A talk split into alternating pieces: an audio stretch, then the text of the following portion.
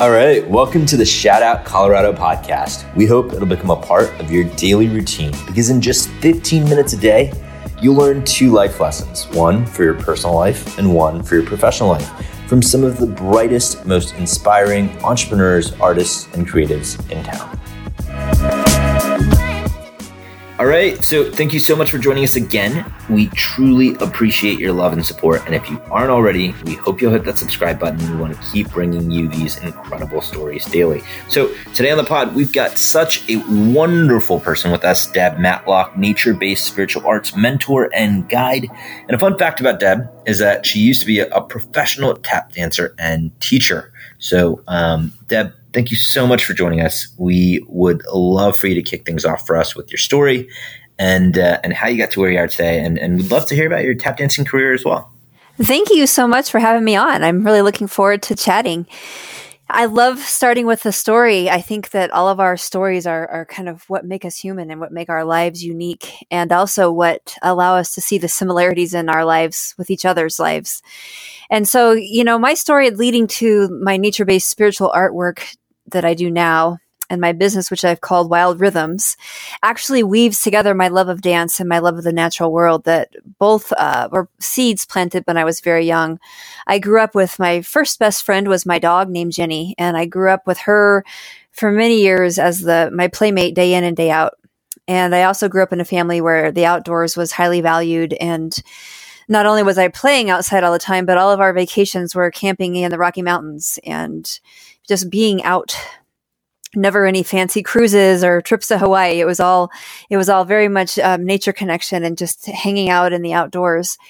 And at the same time, I was also really into tap dancing as a kid and spent many years doing tap, jazz, ballet, all of those things, carrying with me the whole time this idea that, that life is a dance. It's not just when the music is on. It's not just when you're on stage it's everything and that that the way the whole world works the way that the ecological systems work and the way that um, life and death and morning and night and and seasons and everything is just a rhythmic dance and so kind of weaving all those loves together over the decades it's it's landed me here where I, I really love to explore those deep spiritual connections between people and place and how we as natural beings live within those wild and natural rhythms and how we participate in this very expansive dance that is life um, life and death that we are all a part of day in and day out. Uh, it's just to me, it's just such a beautiful mixture of things, and I I love how they just kind of started out all separate as a very young child and it's just they kind of wove themselves together like a tapestry in my mind as I got older and continued to follow my own passions. All right. Uh, thank you for sharing your story. And I don't want to interrupt too much. Like we shared earlier, this podcast is all about us getting out of the way to give you a chance to share two gems of wisdom, lessons that you've learned, one lesson from your professional life, one lesson from your personal life. And so let's start with your professional life lesson. Um, if you can share one lesson with us and give us all the fun details of the story about how you learned that lesson. Oh my gosh, so many interesting lessons that I've learned in my professional life. Um, one that comes to mind, uh, I was leading a nature hike in the foothills of Boulder, Colorado, and it was a hike on the natural history of black bears. So, pretty straightforward nature hike. There were about 15 adults who were out there walking through the forest, and all of a sudden I turn around and I, I, see one of the women is in tears. And I thought, oh my gosh, did she hurt herself? Did she get stung by a bee? What what happened? And she said, I, I checked in with her and she said, you know, I, I just didn't realize I had so much in common with bears. I didn't realize we were so similar.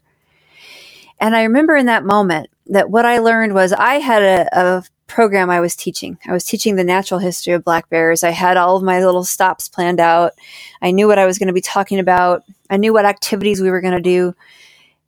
But the truth of the matter is, is that woman's connection to the natural world and to the stories that we were sharing about bears took everything to a different place and a much more important place than I could have ever contrived in the program myself.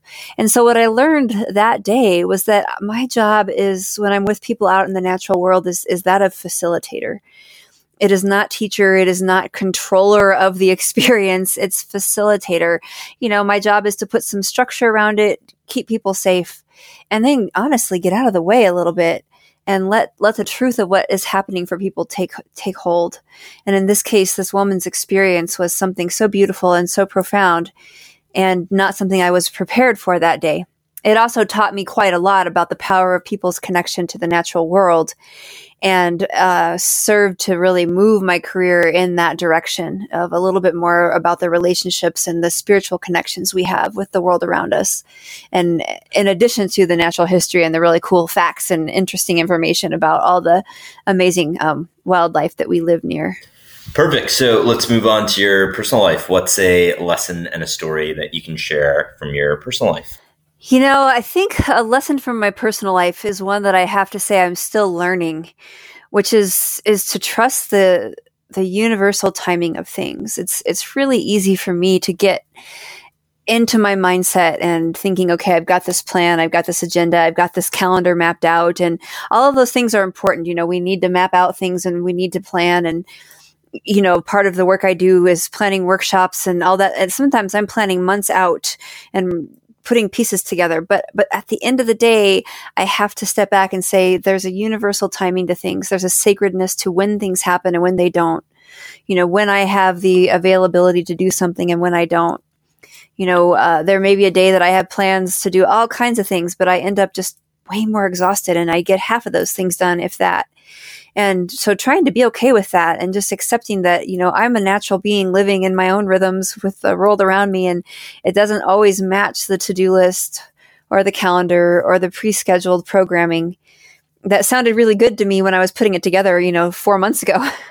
so there's a little bit there of of of letting the natural rhythms of things kind of move through our lives. And of course, that's within reason. We, we do have responsibilities and things we have to do. But I think if we uh, allow ourselves, there's a little more space than we often at first think that there might be. And that's a lesson that I, I have learned and continue to relearn as it shows up in my life over and over again. All right. Well, thank you so much for joining us today. We really appreciate you sharing all those uh, thoughts and the wisdom and stories and all that. It, it was really great. And um, I'm sure there's a ton of people who are thinking, you know, how do I get in touch? Uh, what, what's the best way to stay connected, etc. So if you have, um, you know, a, any sort of contact info or websites, social media profiles, etc., that you'd like to share with the audience, let us know. Absolutely. I would love to connect with folks if you're interested in, in uh, nature connection and spirituality and, and deep relationship with the world around us. I'm always happy to chat. The best way to find me is my website, which is wild-rhythms.com. And from there, you can get to all my social media profiles and to um, my email. There's a contact form as well. Uh, always happy, like I said, always happy to chat. So I, I would definitely invite anyone to reach out if they feel inspired. But otherwise, thanks so much for having me on and for letting me chat a little bit with y'all.